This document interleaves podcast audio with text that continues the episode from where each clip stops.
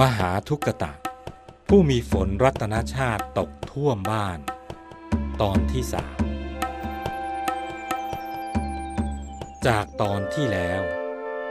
ได้กล่าวถึงบุรุษผู้เป็นบัณฑิต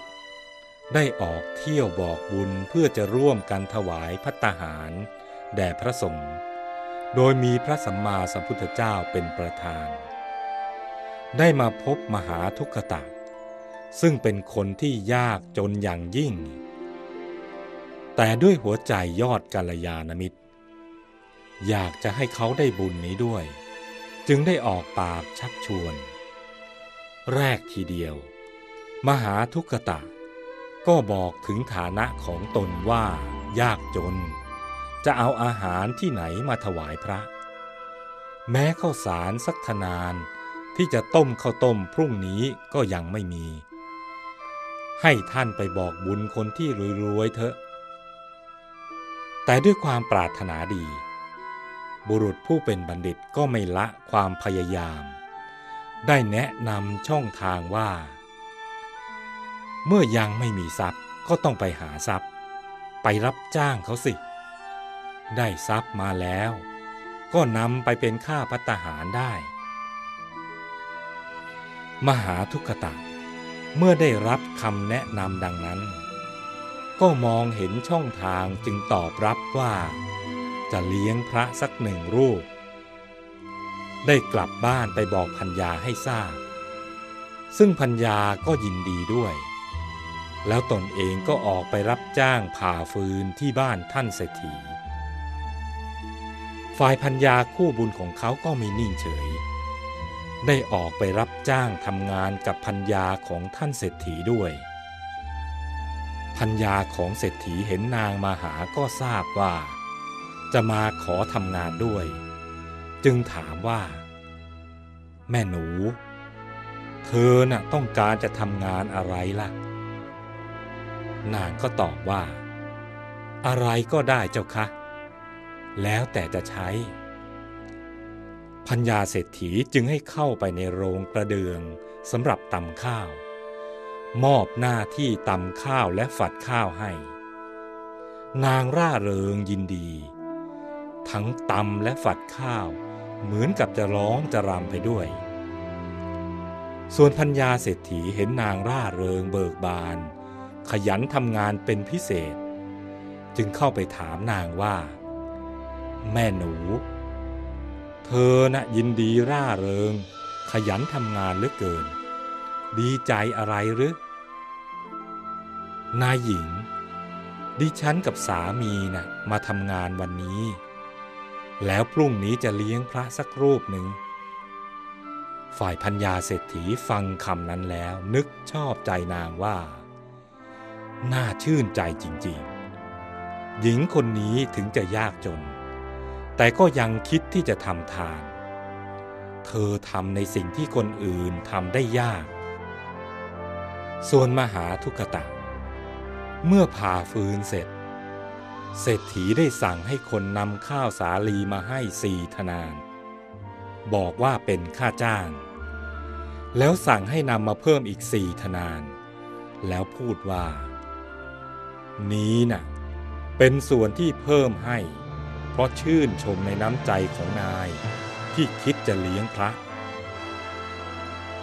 ก่อนจะกลับเรือน มหาทุกตะได้ไปบอกพัญญาว่า พี่ได้ข้าวสาลีมาแปดธนาน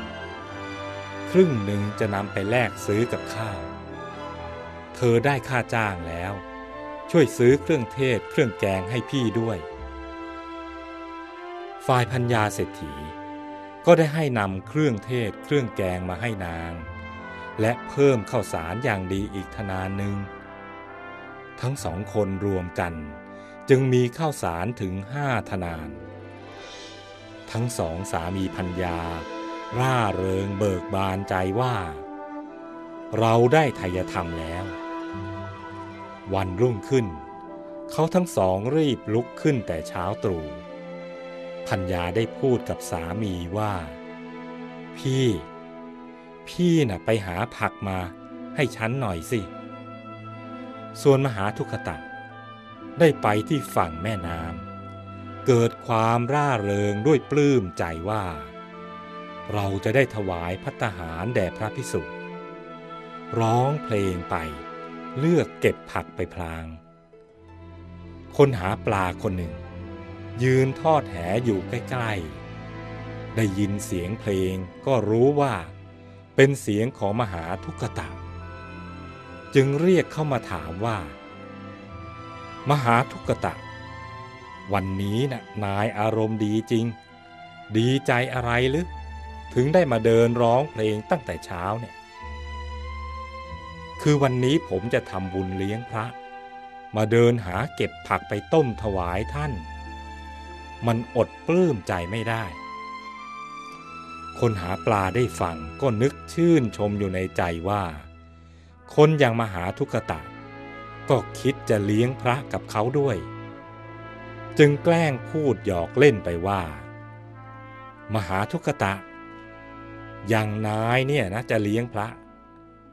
ท่านคงต้องฉันผักอย่างเดียวจนอิ่มแล้วนะมหาทุกตะไม่ได้น้อยใจ ที่ถูกพูดกระเซาเล่น แต่กลับดีใจที่คนหาปลาให้ความเป็นกันเอง ได้ตอบไปว่า จะทำอย่างไรได้ละ่ะ ฉันเลี้ยงพระด้วยของที่ฉันพอจะหาได้ ก็ยังดีกว่าไม่ทำอะไรเลย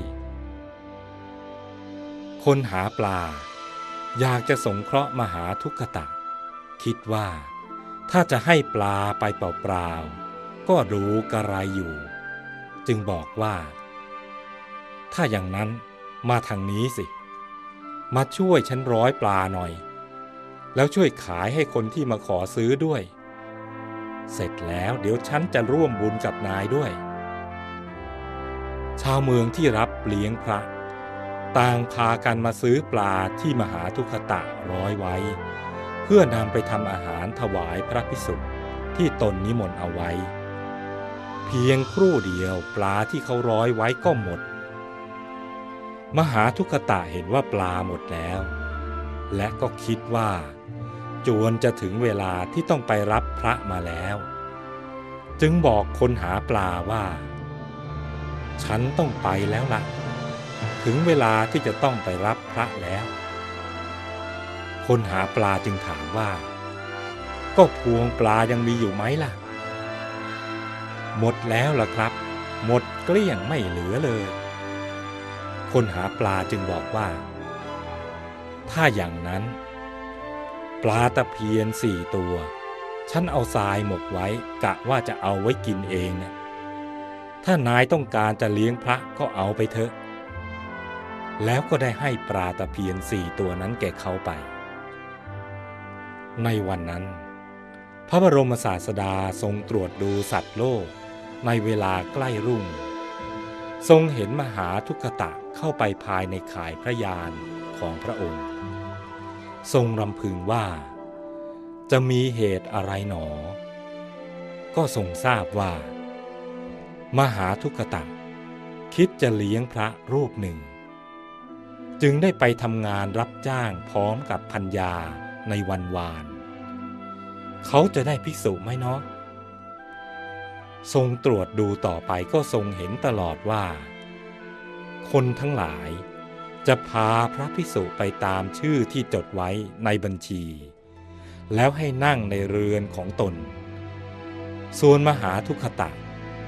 เว้นเราเสียแล้ว จะไม่ได้ภิกษุอื่นแม้แต่เพียงรูปเดียว แล้วจึงทรงดำริต่อไปอีกว่า ถ้าเป็นเช่นนี้ เราจะสงเคราะห์มหาทุกขตะเอง